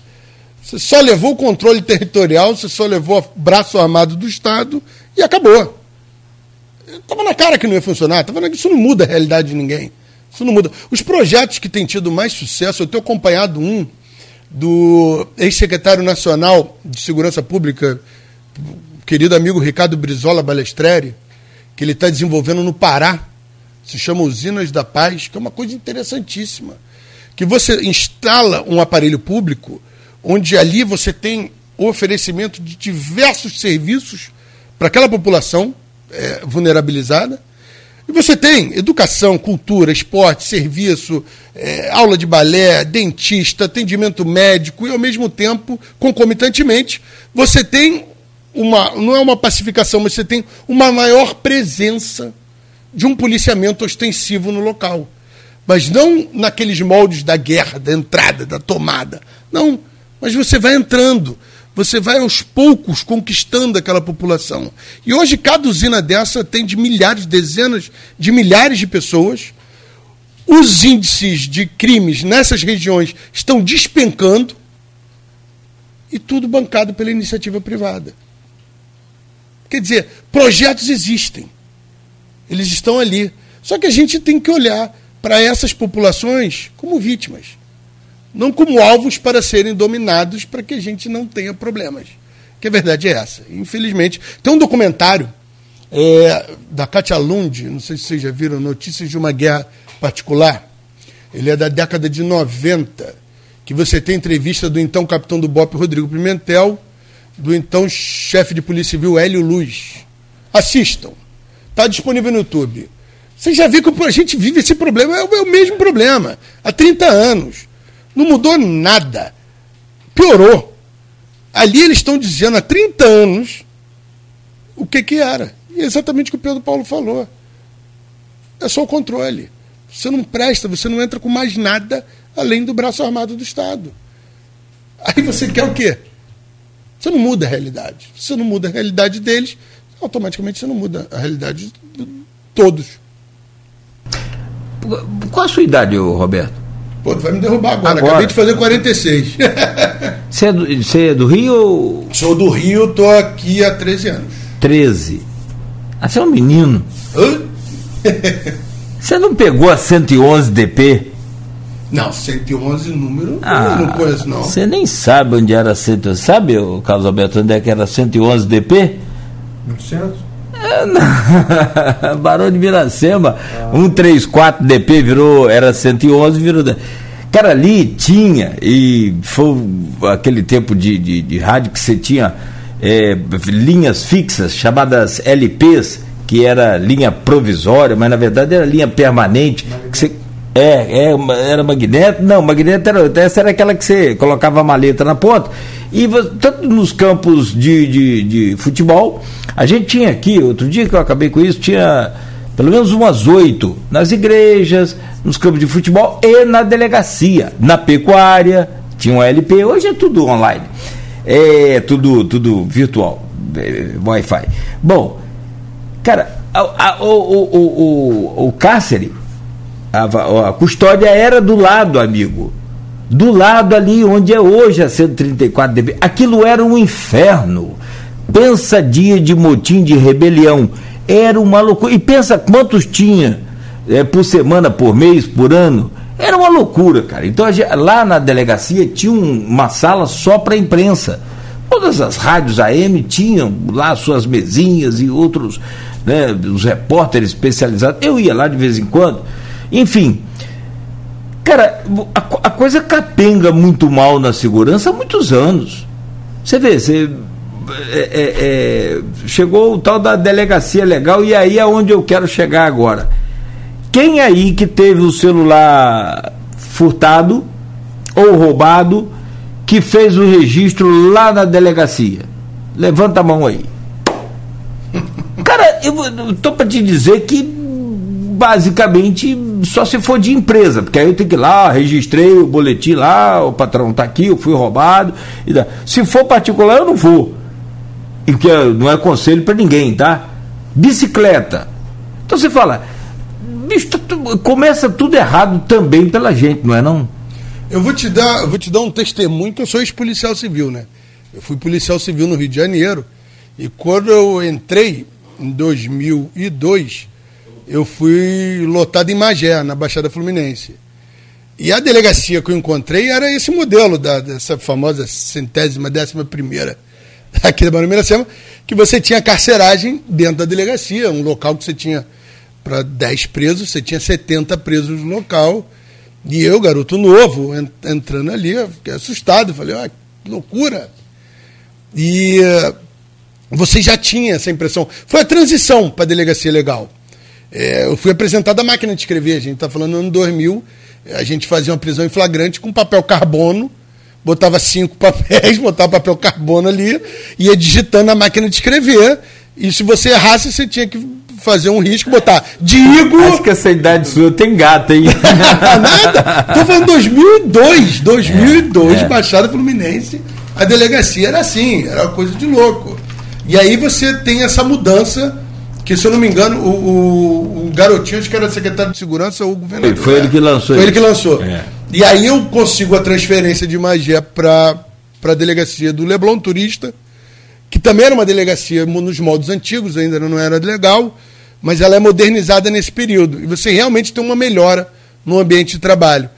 Agora, com relação a essa coisa de fazer o registro, eu vou te dar um outro testemunho, que é o tempo que eu trabalhei em delegacia de turista. O brasileiro, ele está tão acostumado com essa não prestação do serviço, pelas forças policiais que ele sequer vai à delegacia.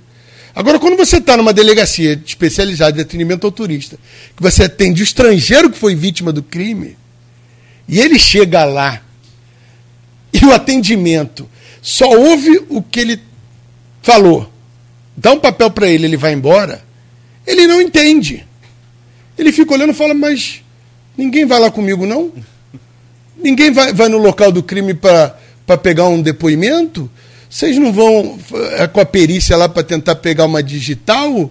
É, sério mesmo? A gente é, aqui é assim, você vai fazer um papel, vai te dar o papel, esse papel vai para a mão de outro, e esse papel vai para cair na mão de alguém, que daqui a três meses vai, vai passar para outro, e vai intimar alguém para daqui a seis meses aparecer na delegacia e falar que não lembra de nada. E, e os, os estrangeiros olhavam e falavam, cara, isso é louco. E eu, eu conversava muito com eles, eu, eu tentava explicar. Eles falaram, cara, você não fica desanimado, não? Eles perguntavam para mim. Eu falei, olha, eu, meu desânimo acabou nos primeiros três, meu, meu ânimo acabou nos primeiros três meses. Agora é tocar o barco. E isso foi uma coisa que me incomodou muito. Depois entrei na Polícia Federal e foi por isso que eu comecei a estudar segurança pública, justamente para poder fazer as críticas e apontar as coisas que estão erradas e também caminhos para que a gente possa mudar, né? Que é até essa coisa da municipalização de segurança pública que eu citei anteriormente, que eu acho que é um caminho interessante. É, é, é essa coisa de, de, de, segurança passa também por é, esse, esse momento, e aí faz um, um gancho para o próximo bloco, que é o, houve uma campanha de desarmamento né? E agora está havendo uma, uma campanha clara de armamento. E esse número, esses números, inclusive, estão no seu, no seu livro muito bom, por sinal, parabéns. É, não significa nada eu falando, mas eu acho que falo que coro com, faço coro aqui com todos que já leram o livro, revela muitos dados ali. Eu, eu sou fã de, de, dados, acho que estatística aponta o caminho muito certo para a gente seguir. Tem gente que não acredita, tem gente que é, não acredita em estatística nenhuma, enfim. Tem gente que não acredita que a Terra é redonda, então não vou entrar nesse campo, mas armar a população é também um seria um caminho para a gente acabar com essa violência? Vamos todo mundo enfrentar os traficantes aí, a violência com arma? Hoje estamos conversando com Roberto Uchoa, policial federal, especialista em segurança pública, autor do livro Armas para quem? Eis a questão. Meu caro Arnaldo, volto com você, abrindo esse bloco, por gentileza. Show, é, Nogueira fez um gancho aí no, no final do bloco para a questão do, de armamento e a gente vai entrar nesse assunto já já. Mas antes de chegar, eu vou fazer até uma ponte para ele também com dois temas que a gente até conversou aqui nos bastidores. Um é a questão, eu até lembrei a você aqui de um caso de uma brasileira que mora fora, veio para o Brasil, foi assaltada no Rio, Nogueira. Eu estava até no Rio nesse fim de semana. E ela falou o seguinte: ah, é, é, como que é diferente a questão do crime? Não é que lá fora não tem assalto, não tenha roubo. Tem. Levou a carteira, levou a carteira. Levou o celular, levou o celular. E aqui no Brasil, sobretudo nas capitais, há uma impressão popular de que há um certo prazer, entre aspas, alguma coisa, em tentar ou realmente matar a pessoa. O crime sempre vem acompanhado ao roubo com a morte, né? E, e, isso deixa um impacto muito maior, sobretudo em quem vem de fora e tem essa visão. Queria que você analisasse esse contexto de o que gera isso no Brasil? O que seria responsável por isso? Seria a sensação de impunidade? Uma, a falta efetiva de investigação? E aí, já fazendo uma ponte para a questão do armamento, sei que vou me alongar um pouco, mas tem, vai ter tempo para falar. Nós estamos vendo alguns relatos aqui no país, alguns, algumas notícias, inclusive de policiais tendo algum tipo de, de transtorno, talvez até em decorrência da pandemia, desse momento que a gente passou, policiais que são treinados para arma e se envolvendo em casos de crimes com armas. Vamos pegar o mais recente aqui mesmo no nosso estado, de uma policial que acabou matando a irmã. Né? E, e você vê que há um esgotamento emocional nesse contexto, a pessoa está armada. Enfim, modelos como esse voltam a aumentar a discussão sobre quem está preparado ou não para ter uma arma de fogo, sobretudo nesse momento de, de uma crise emocional muito forte? É interessante você ter perguntado isso, que eu recentemente dei uma entrevista falando sobre esse tema, sobre a questão de, de, dos casos de policiais tendo surtos ou tomando atitudes que não seriam esperadas. A gente teve o caso de um policial federal dentro de um posto de gasolina, acho que foi no Paraná, que ele disparou contra várias pessoas. É, o caso dessa, dessa policial militar também. A gente pode até citar o caso do policial penal federal, mas ali eu acredito que tenha sido mais questão realmente política envolvendo ali, não, não teria muito a ver com essa questão de, de descontrole emocional ou mental. Mas isso tem ocorrido.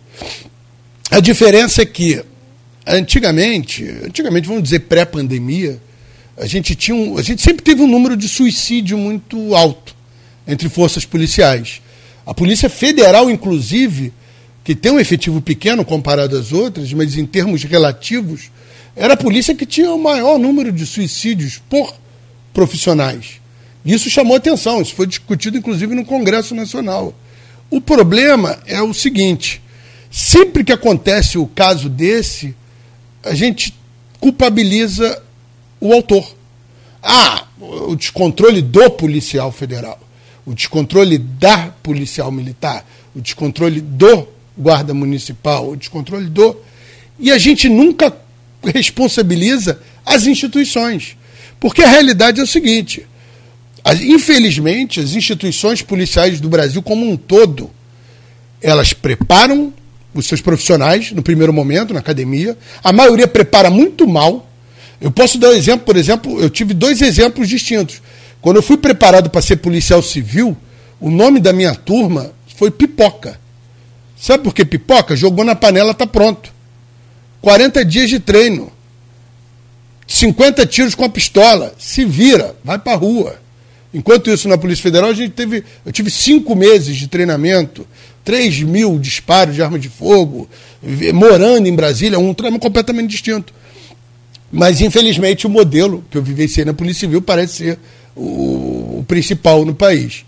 Então você tem polícias que preparam muito mal, polícias que não acompanham a saúde mental dos seus servidores, a gente tem policiais que ganham mal, a gente tem forças policiais que, para manter um mínimo padrão de vida, o cara sequer tem o cara ou a mulher sequer tem direito à folga, porque tem que trabalhar na folga para poder manter o padrão de vida e não morar em comunidades onde a pessoa ficaria é, à mercê de, de criminosos. E você tem essa saúde mental vindo num desgaste constante, sem contar a própria atividade policial, que já é muito desgastante. Você não treina esses policiais no início, você não acompanha psicologicamente, você não mantém um treinamento constante, você não busca saber as dificuldades desse profissional. As instituições policiais são instituições que são. É, que, onde o assédio moral é constante, ele é realidade no dia a dia de quase todas as instituições de, de segurança pública. E aí, quando o servidor de segurança pública explode ou acontece uma coisa dessa, a culpa é só do servidor e nunca da instituição. Eu até hoje, eu tô com, vou fazer 20 anos já de, como policial, eu não lembro de uma instituição policial ter sido responsabilizada por fatos como esse. Infelizmente, é algo que está se tornando mais comum. Com relação a, a, esse fato da turista, você foi em Copacabana, e agora a gente tem esse advogado que foi lá no centro da cidade, que também foi espancado e esfaqueado até a morte pra, pra, por uma carteira e um celular. Isso também sempre me chamou a atenção, a brutalidade com que determinadas ações criminosas che chegam aqui no, no Brasil. Esse relato dela também sempre chamou minha atenção. Não sei, tem gente que diz que é em razão das penas do Brasil que não são tão é, grandes quanto nos Estados Unidos ou em outros países, que você tem prisão perpétua, pena de morte, em que aqui o homicídio, o latrocínio, que é o, o homicídio após o roubo, não teria a pena adequada. Olha, pode ser. Pode ser também a impunidade, pode ser também a certeza que, da impunidade, a certeza que muitos criminosos têm de que não serão responsabilizados por aquilo. E eles se balizam onde? Na baixíssima solução de crimes pelas polícias. Eles não estão tirando isso da cabeça. Isso é uma realidade, como eu falei anteriormente. Só 10% dos homicídios no, no, Rio de Janeiro são solucionados. Então, realmente, são fatores que podem levar a isso. Agora, essa questão da saúde mental, das forças de segurança pública e, e das armas de fogo, é uma questão que a gente vai abordar agora, falando sobre armas, que é um outro problema. A gente vive uma pós, uma nova pandemia, que é a pandemia dos problemas mentais, né? A gente tem uma população que está passando por situações muito difíceis e, ao mesmo tempo, uma enxurrada de armas no, no mercado. Quer dizer, é muito complicado, é um cenário muito complicado. E aí, a pergunta é até título de um livro de um amigo meu: Armas para quem? É, o Brasil agora, com o governo Bolsonaro, e aí isso é muito claro, é, ele faz questão disso. Aliás, o símbolo da, da, da, dele é uma, uma arminha com os dedos, aquela coisa toda. Aquela... A, a, é, isso é muito polêmico. Isso dá um programa de uma semana sem intervalo, tipo seriado Netflix com 20 episódios por dia. Vamos lá. Armar a população é uma solução. Eu tendo uma arma na minha casa, ouvi um barulho, o cara, sei lá, pulou o muro, uma coisa qualquer. Eu, se eu der uns tiros para cima ali, eu tô, tô livre. É...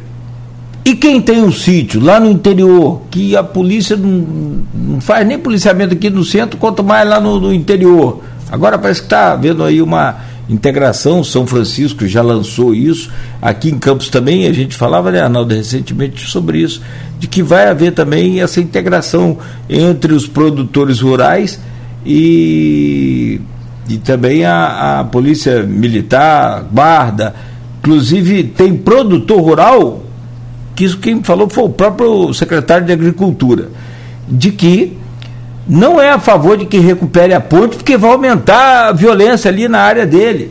as pontes que estão acabadas do, do município, que são cerca de 47, 46 pontes.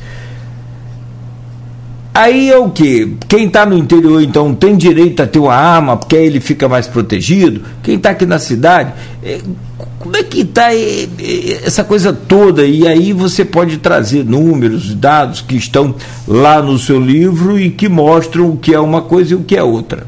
O país armado, o cidadão de bem armado seria a solução? É, primeiro a gente tem que diferenciar o, essa questão do que, que é a pessoa estar tá armada. Porque você tem duas situações. Você ter a posse de uma arma e você ter a arma na sua casa ou no seu local de trabalho para você se proteger. Outra coisa é você andar armado, circular armado pelas ruas, que é o porte de armas de fogo, que é uma outra situação. O Brasil, desde 2003, com, com a criação do Estatuto de Desarmamento, sempre permitiu que as pessoas pudessem ter armas de fogo na sua casa ou no seu local de trabalho. Isso nunca foi impedido. E apesar de ter uma narrativa dizendo, olha, sempre foi difícil comprar armas de fogo, isso é mito. Isso é mito. 2004 foram vendidas 4 mil armas de fogo. 2017 foram vendidas 40 mil armas de fogo, um crescimento de mil por cento.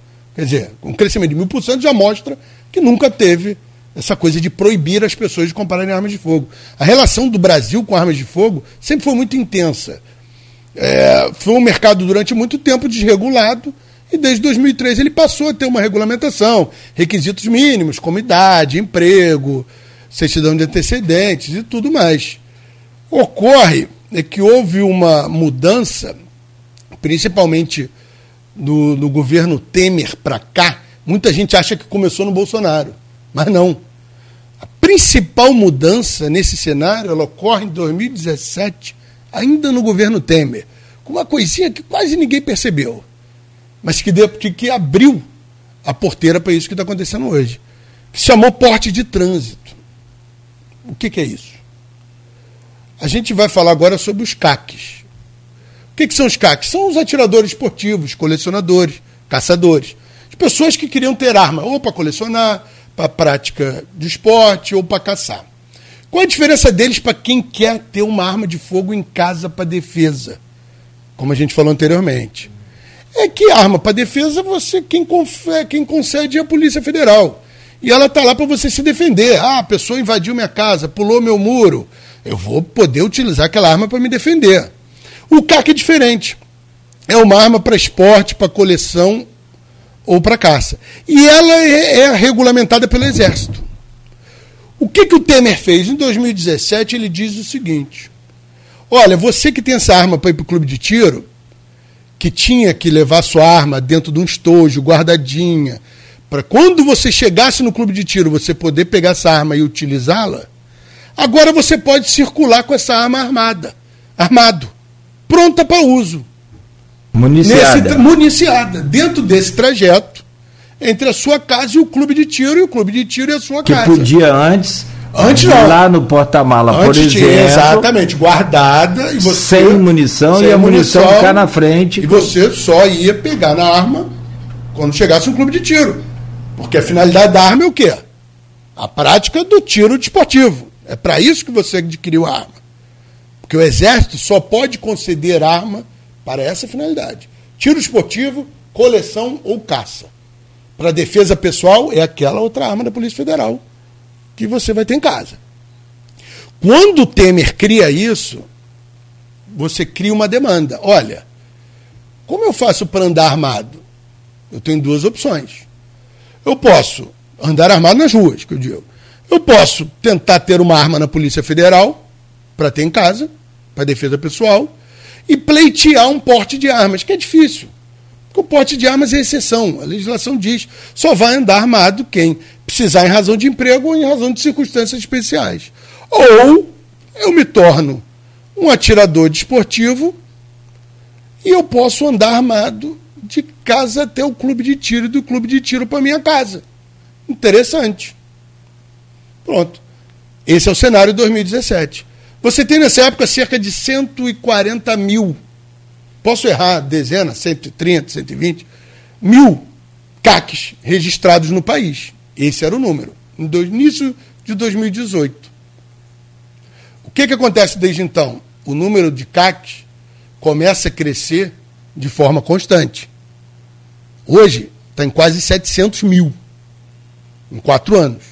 Pulou de 140 mil para 700 mil.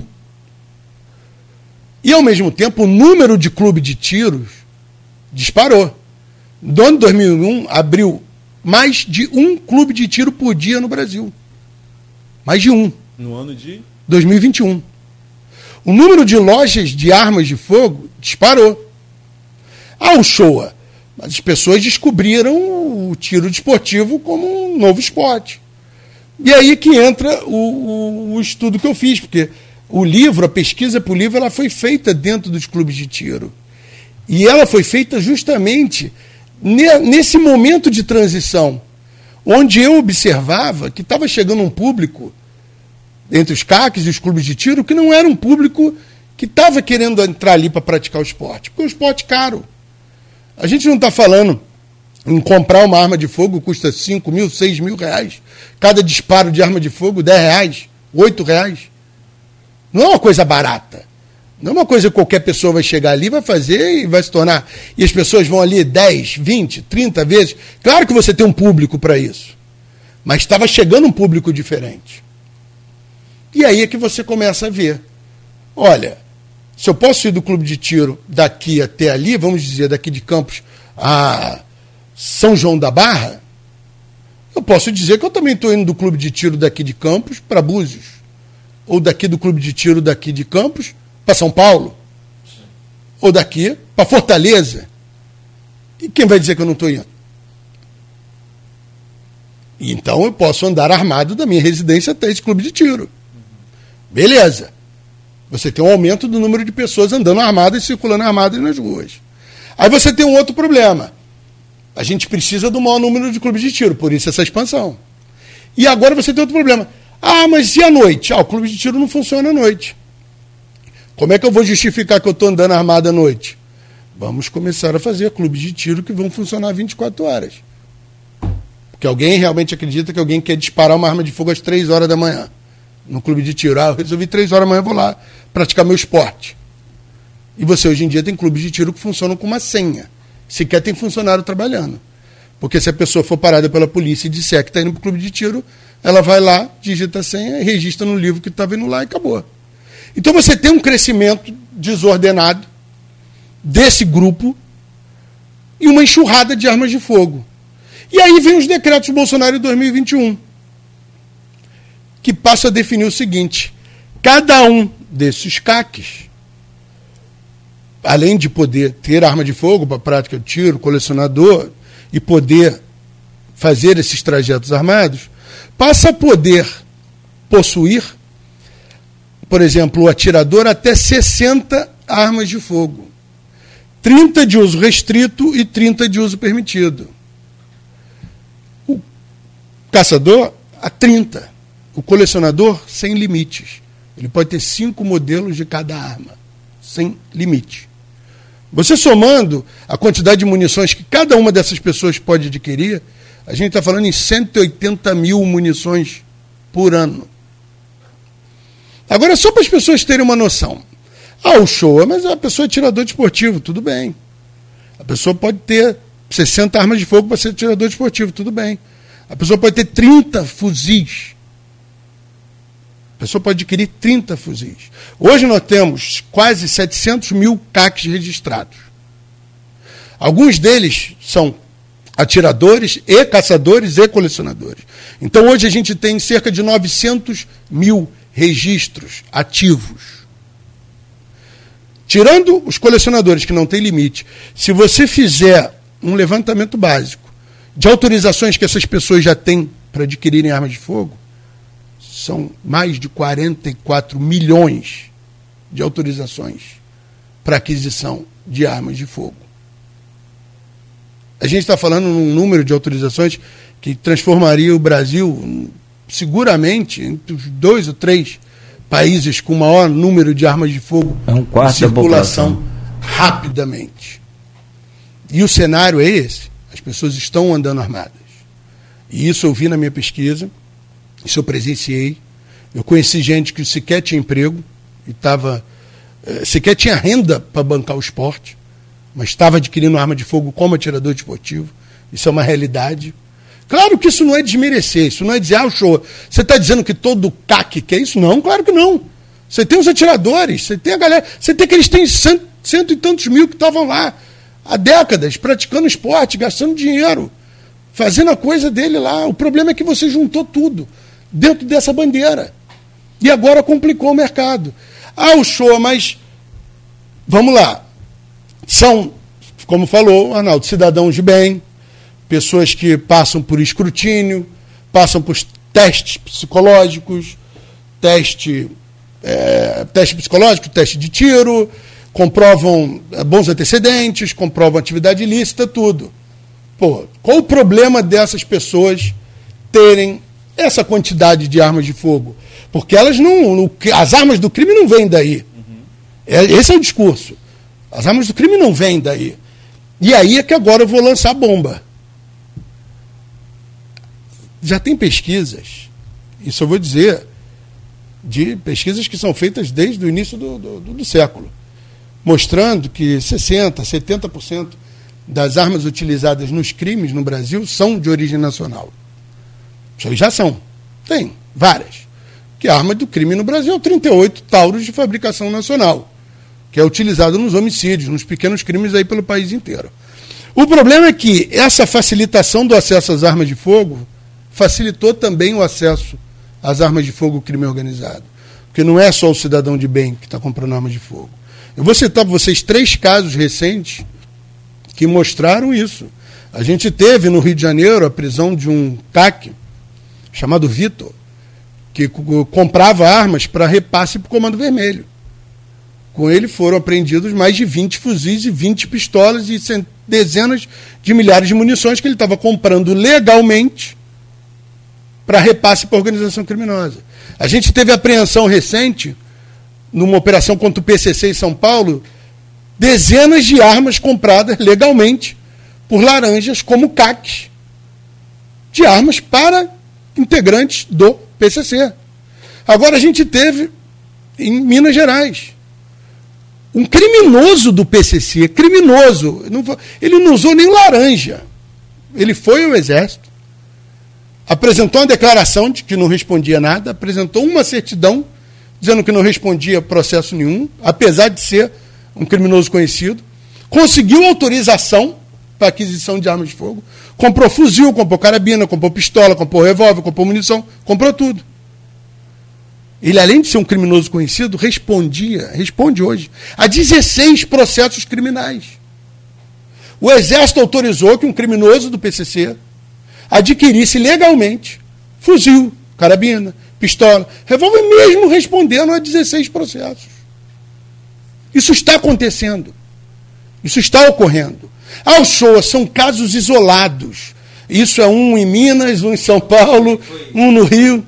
Isso foi o quê? Foi é, erro do sistema, erro do Exército? Ele conseguiu, é, falsificou os documentos? Ou o Exército sabia que ele tinha 16 processos.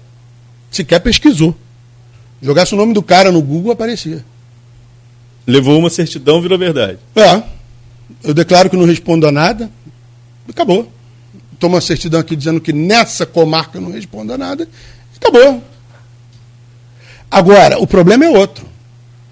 Essa enxurrada de armas causou uma diminuição do preço das armas no mercado ilegal.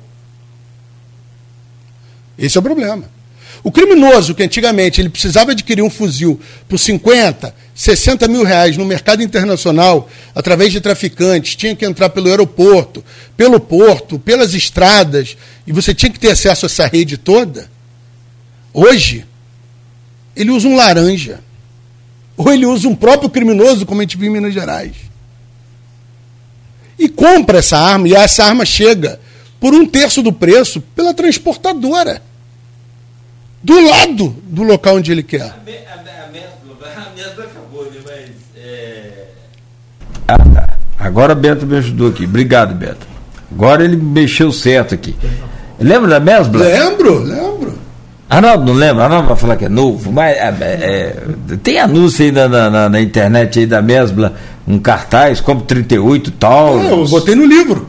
Ah, tá no, tá livro, no livro também. Tá no livro, a é, imagem tá, tá vindo de lá. E, inclusive agora, teve é, em fevereiro, a Taurus, que é a maior fabricante de armas do Brasil, comemorou a venda. Aquilo foi em que ano? Aquela, aquela... década de 80. Década, década de 80. A Taurus comemorou em fevereiro com uma T4 WIC, que é o nome do fuzil, fuzil T4, a venda de 60 mil fuzis para o mercado interno. Quer dizer, hoje, eu escrevi até um texto sobre isso, saiu uma reportagem anteontem sobre isso, falando, hoje o criminoso, ele pode adquirir uma arma legal, seja através de laranja, seja através do próprio criminoso, como a gente viu em Minas Gerais, ou seja, através de terceiros. Isso é loucura. A gente está facilitando a vida do tráfico. E aí eu venho aquela sua pergunta. Por isso que teve até uma hashtag famosa aí, Bolsonaro armou o tráfico, eu achei um exagero. Mas a verdade é essa, facilitou. O, o, há uma enxurrada de armas no mercado. E você me pergunta, ah, o show, mas a arma de fogo facilita a defesa? Ô, Cláudio. Aí... E coloca aí nessa resposta aquela lá do interior Claro, claro, claro. O cara que tá claro. tá sozinho, ele e Deus lá. E quando for malandro, tem uns gansos. Tem uns marrecos, que marreca é melhor que cachorro, pra quem não sabe lá na Mas hora. é aquilo que eu vou te falar. Esses aí não são os caques. Essas são as pessoas que compram armas de fogo na polícia, com autorização da Polícia Federal para defesa pessoal. Essas sempre puderam comprar. Sempre, não, sempre foi permitido. Eu trabalhei no setor durante cinco anos. Sempre foi permitido que a pessoa pudesse ter em sua casa ou local de trabalho uma arma para defesa pessoal. O que não acontecia é a possibilidade de 700 mil pessoas circularem armadas pelas ruas. O que não acontecia era a possibilidade de 700 mil pessoas, se quiserem, puderem, cada uma delas, adquirir 30 fuzis. Cada uma delas adquiria centenas de milhares de munições. É isso que não acontecia. Arma para defesa pessoal sempre teve. Sempre teve essa possibilidade. Então, esse é o grande problema. Então, estão entrando em circulação centenas de milhares ou até milhões de armas. Essas armas vão durar 30, 40, 50 anos e a gente vai sofrer o impacto disso. E como eu falei, o preço da arma no mercado ilegal caiu 60%. Os criminosos estão economizando dinheiro. Eu acho que nesse, nessa inflação que a gente está vivendo, nessa loucura que a gente está vivendo, a única coisa que caiu de preço foi o fuzil no mercado ilegal para aquisição de criminosos. Então o problema é que a gente vai ter pela frente. Agora, respondendo especificamente a sua pergunta, que não tem a ver com isso tudo que eu falei sobre andar armado nas ruas. É você ter uma arma de fogo na residência. Eu acho que a pesquisa mais completa sobre isso saiu recentemente nos Estados Unidos e eu, eu, gosto muito de utilizar pesquisas americanas porque é, o, eles são o país mais armado do mundo. A gente está falando de um país que tem mais armas do que habitantes. Então eles têm uma amostra muito grande para esse tipo de trabalho. E uma pesquisa que durante mais de, acho que uma década, acompanhou residentes da Califórnia. E se chegou à conclusão, e foi publicada recentemente, que é o seguinte: a presença de uma arma de fogo em casa, só a presença, a pessoa que tinha uma arma de fogo em casa, ela tinha duas vezes mais chance de morrer por homicídio do que a que não tinha. Essa pessoa que tinha uma arma de fogo em casa, ela tinha três vezes mais chance de morrer por arma de fogo do que a que não tinha. E a pessoa que tinha arma de, fogo em casa, ela tinha sete vezes mais chance de ser vítima de violência doméstica com o uso de arma de fogo do que a que não tinha. E eu vou até citar agora um dos ícones armamentista, se chama. É, vou nem falar o nome, que depois tem exceção de saco, mas um dos ícones, deu entrevista recentemente para um podcast. E ele mesmo falou: ele falou, olha, só ter uma arma de fogo em casa não adianta. Se você quiser ter uma arma de fogo e você quiser se sentir seguro, você tem que ficar com essa arma de fogo a um metro de você o tempo todo. E, e a pessoa perguntou para ele, mas como assim? Você cozinha armado? Você vai ao banheiro armado? Ele, claro. Eu estou coldreado o dia inteiro em casa. Coldreado significa com arma na cintura. Eu assisto televisão armado, a minha mulher é, sabe disso, eu cozinho, eu frito um ovo armado, eu vou ao banheiro armado. Aí sim, realmente você está pronto para reagir. Mas a realidade da população é outra. A realidade é que você vai guardar, se você tem, principalmente tem criança em casa, você vai guardar num cofre, você vai guardar num local de difícil acesso. E se você ouvir um barulho, você vai ter que sair, ir até esse local, digitar a senha, abrir, pegar, chegar, descobrir de onde está vindo o barulho. Aí chegou ao local, opa, criminoso, você me esperou aí? Tá ótimo, perdeu, tá preso. Essa não é a realidade. A realidade é que o elemento surpresa está sempre ao lado do criminoso. E até circular armado, até andar armado. Eu sou policial. Nós policiais sabemos disso. O elemento surpresa, a pessoa vai te abordar num trânsito hoje, dificilmente está sozinho. Dificilmente é uma moto sozinha. Tem uma moto aqui, tem outra na cobertura. Mesmo que você reaja, a outra vai te pegar. É difícil. A verdade é que a arma de fogo ela fragiliza. Agora, falando, por exemplo, que você citou, um sítio, no meio do nada, é, que não tem.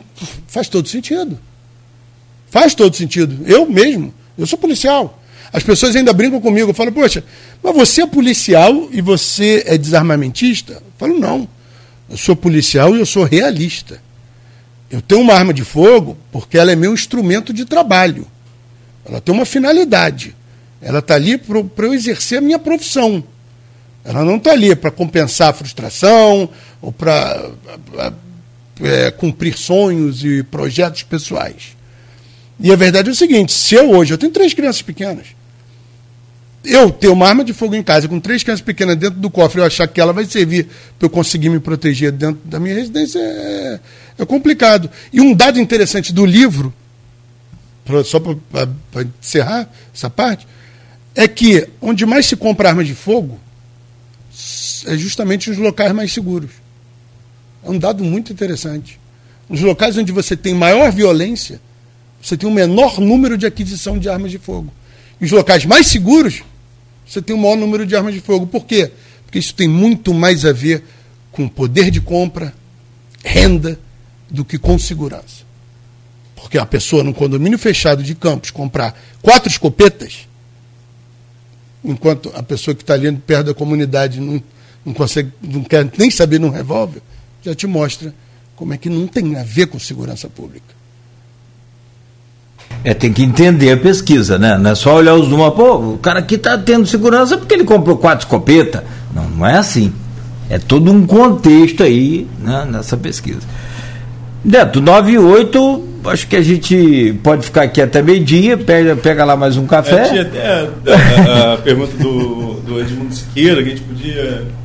Se me permite, Nogueira. Vai lá, vai lá, vai lá. Vamos lá pra gente concluir. Eu vou pegar um gancho aqui na, na, na colocação do Edmundo. O Edmundo traz esse número dos CACs também.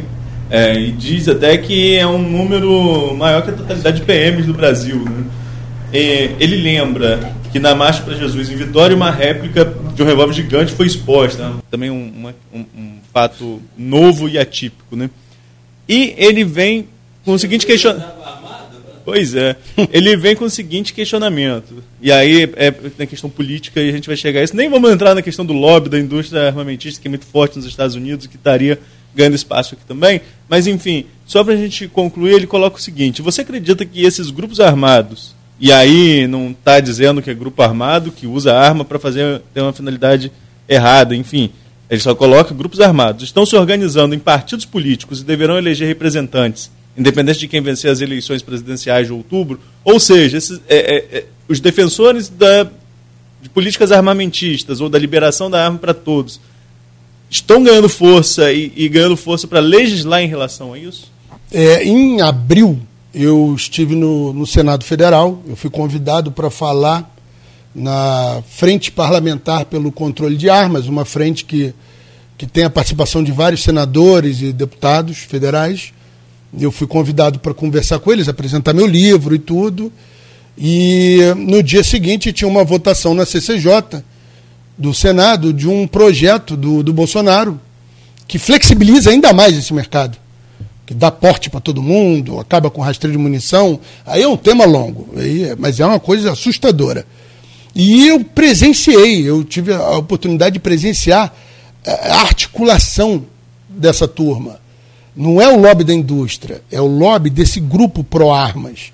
É um grupo que se formou emulando, copiando muito a National Rifle Association, NRA americana, que é histórica, que defende o acesso a armas e a liberação de de, de tudo com relação à arma de fogo. E eu vi que é um lobby forte.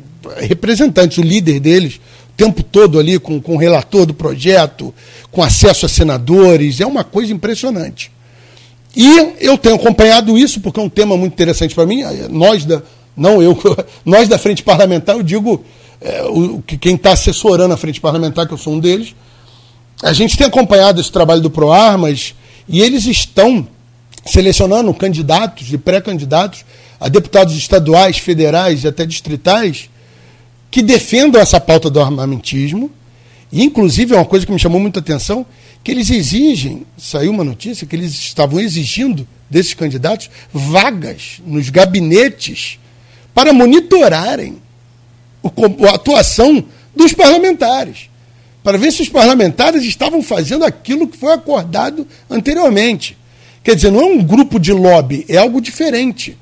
Não é só um grupo defendendo seus interesses, é um grupo querendo é, é, apoiar parlamentares, de certa forma controlar a atuação desses parlamentares. E teve uma notícia agora, que se não me engano, uma matéria de um, de um jornal grande aí, dizendo que eles têm interesse, inclusive, de montar um partido político. E aí me cria uma grande preocupação. Porque você pode não denominar como um grupo armado, coeso, que atue armado, mas a gente está falando um agrupamento de pessoas com o mesmo interesse, mesma finalidade, que possuem o direito hoje de andarem e circularem armadas. Então não é um grupo armado, mas é um grupo de pessoas com o mesmo interesse, mesmo objetivo, que possuem autorização para circularem armadas nas ruas. E com o efetivo realmente maior do que as polícias, porque são cerca de 700 mil CACs, e, e temos 400 mil policiais militares no país todo. E maior, inclusive, que as Forças Armadas. Nós temos cerca de 300 mil militares. Eu acredito que os CACs, em breve, devem passar o total das Forças Armadas e policiais militares juntos, somados. Então, é algo que a gente tem que se pensar. Eu tenho conversado sobre isso. É algo preocupante, é uma movimentação preocupante. E é um cenário que deve ser observado com muito cuidado, sabe? Eu acho que é um movimento que está indo além do que a National Rifle Association faz nos Estados Unidos, que é o lobby. Aqui a gente está falando em articulação política e formação de uma bancada de interesse único. É, é complicado. Pois é, meu caro Roberto, a gente gostaria até de conversar mais, de aprofundar mais os seus conhecimentos. A cada entrevista eles vão. É, é, você está tipo vinho, né? Tá ficando, tá ficando melhor, tá Obrigado, tá ficando. Que bom por isso, né? E que bom que a gente pode contar sempre com você, é, mesmo nas suas poucas folgas aí, né? e você vem contribuir com a gente. E de forma assim, é, porque o papel da imprensa e o papel dos veículos, é, como o Grupo Folha da Manhã tem, ele é justamente esse, é de levantar o debate, é de levar informação verdadeira, dados reais, concretos e essa explicação que você deu aí sobre o, o um determinado ponto que tem mais arma é mais seguro, outro determinado ponto que tem menos arma menos seguro, e por quê? O porquê? Porque os, eu, eu sou, não é que eu seja contra grupo de WhatsApp, eu não sou contra nada disso, sou a favor da, da tecnologia, a gente precisa de conhecer, de conversar, é porque eu sou da imprensa, eu sou radialista profissional, porque eu, não, não é isso. É porque as pessoas pegam, olha só, tá vendo? O cara tem quatro escopetas aqui, aqui não tem violência. Então aquilo é disseminado assim. Mas por quê? Qual o contexto? Então, o papel nosso, o papel da imprensa é exatamente esse. E aí, a gente só consegue também desempenhar esse papel, não só pelo perfil do Grupo Folha, mas, sobretudo, claro, evidente, né, pelos profissionais que estão aqui, mas com a colaboração de pessoas como você, que se mostra aí bastante equilibrado e é, alguns pensam que você é anti-bolsonarista. Não sei se encaixa essa coisa, mas é, porque agora está uma coisa, né? De, de, de, agora não, já há um tempo existe o nós contra eles. Esse ano é uma eleição muito complicada, muito, muito, muito. Eu faço eleição também aí há muitos anos, nunca vi é, desse a, a de Campos já teve, assim, bem, bem complicadinha até ataque aqui em transmissor da rádio, já, mas assim, ele é uma coisa é polarizada, mas muito pequena, particular, é, de um município. Agora é de uma nação. Tá família contra família, familiar contra familiar. Já teve na outra eleição presidencial e nessa agora, infelizmente, deve ser ainda maior, né? Com essa polarização que está aí. Então, a sua contribuição, como você tem dado aqui para nós, é fundamental e como para outros canais que você participa aí pelo Brasil afora, pelo mundo afora, enfim, vamos aproveitar enquanto o homem está aqui, né, o, o Arnaldo? Depois a gente só vai né, fazer entrevista remota, o cara ah, lá na Noruega. Estou sempre à disposição, que isso. É lá na Noruega também não precisa de você. É, lá já está. Estou brincando. Mas é, se você me permite uma parte, essa questão da polarização, ela é realmente preocupante ela, ela traz um cuidado. Infelizmente, a gente teve aquele caso em Foz do Iguaçu, que foi muito assustador. Eu torço muito para que, para que isso não, não continue. E que isso não. que a gente não tenha outros casos parecidos. Tá tranquilo. Meu segurança foi lá. Segurança de rodapé. Aqui, o, o, o meu caro. É, Fala aí, segurança, tá tudo bem aí? Tudo normal. Tudo normal. segurança de festa infantil. É. Ó, o meu caro Roberto, obrigado, sucesso. Não, para quem está em casa agora não está vendo aqui as imagens. Teve um barulho aqui no corredor, Beto foi lá ver, mas está tudo sob controle. É, falando tanto de armas e o cara, tudo. É, e pior que fica uma janelinha ali, a gente não é, vê nada é. lá.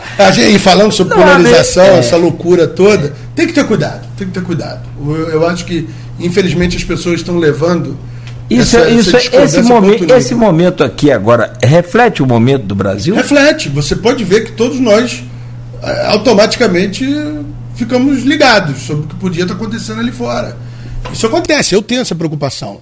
Eu tenho uma exposição para falar sobre um tema tão relevante no cenário nacional. Eu tenho essa preocupação, minha família tem essa preocupação, até meu trabalho tem certa preocupação com isso. Porque o ambiente está complicado, não está fácil. E a gente torce para que melhore. Eu acho que a gente tem que focar um pouco mais em construir pontes de diálogo. E a gente apontar mais o que a gente concorda e deixar o que a gente discorda um pouco de lado. Eu acho que a gente tem que voltar a respeitar o ser humano, sabe? Voltar a respeitar a opinião do outro. Por exemplo, a pessoa acha que eu estou errado? Fala, escreve, manda um áudio, você não precisa me atacar. Você não precisa. Eu, se discordo de alguma coisa, você não precisa te atacar, te desqualificar. Eu acho que a gente tá, tem que passar, tem que, vai ter que superar isso. Depois dessa eleição, a gente vai ter que superar isso. Que é um momento muito difícil, mas que espero que a gente consiga, né? Tá fácil não. Fé não falta para o brasileiro. Muito obrigado, sucesso e boa sorte sempre. Arnaldo Neto. Opa, mais uma vez agradecer o show pela brilhante contribuição sempre. Agradecer aos nossos ouvintes e lembrar que amanhã, Nogueira, a partir das 7, a gente recebe aqui o presidente da Câmara de São João da Barra. Na semana passada recebemos a prefeita né, e ela falou sobre essa questão da LDO com 5% de remanejamento. A LDO foi aprovada agora na terça-feira. O assunto é, gera polêmica e repercute em campos porque tem o mesmo percentual sendo debatido e amanhã a gente recebe o presidente Elísio Rodrigues aqui fechando a semana. Você está do estilo Guga Chakra? Não, eu tô sem tempo de cortar o cabelo. Tá cansado. Bom, bom dia para você, Neto. Saúde, paz amanhã então com o presidente da Câmara Municipal de São, de São João da Barra aqui, conforme você anunciou. E o livro Armas para quem? A venda na internet, em algum lugar que você queira anunciar, ou show? Esse jabá aí. Ah, tá, tá vendo. Por favor. Na, pode falar o nome? Da, Deve. Editora Dialética, está hum. à venda. Hum. Tem também e-book na Amazon. É, eu tenho também alguns exemplares do, do, lançamento. Se alguém quiser conversar comigo, entrar em contato comigo, pode me chamar no Instagram, é, arroba Roberto Uchoa Oficial. E se quiser a gente conversa, eu tenho exemplares lá para uma dedicatória, alguma coisa. Vai ser um prazer responder e trocar uma ideia com as pessoas. Lembrando que o objetivo é esse: construir pontes, Isso. construir diálogo. Vamos conversar, vamos tentar chegar a um denominador comum que melhore a nossa sociedade. É. E quem tem informação tem poder. Né? Exatamente. É essa coisa. Você falou muito claro aí todos os direitos que nós temos e evidentemente que né, toda a mudança que houve também. Fechamos por aqui o Folha no Ar, que volta amanhã.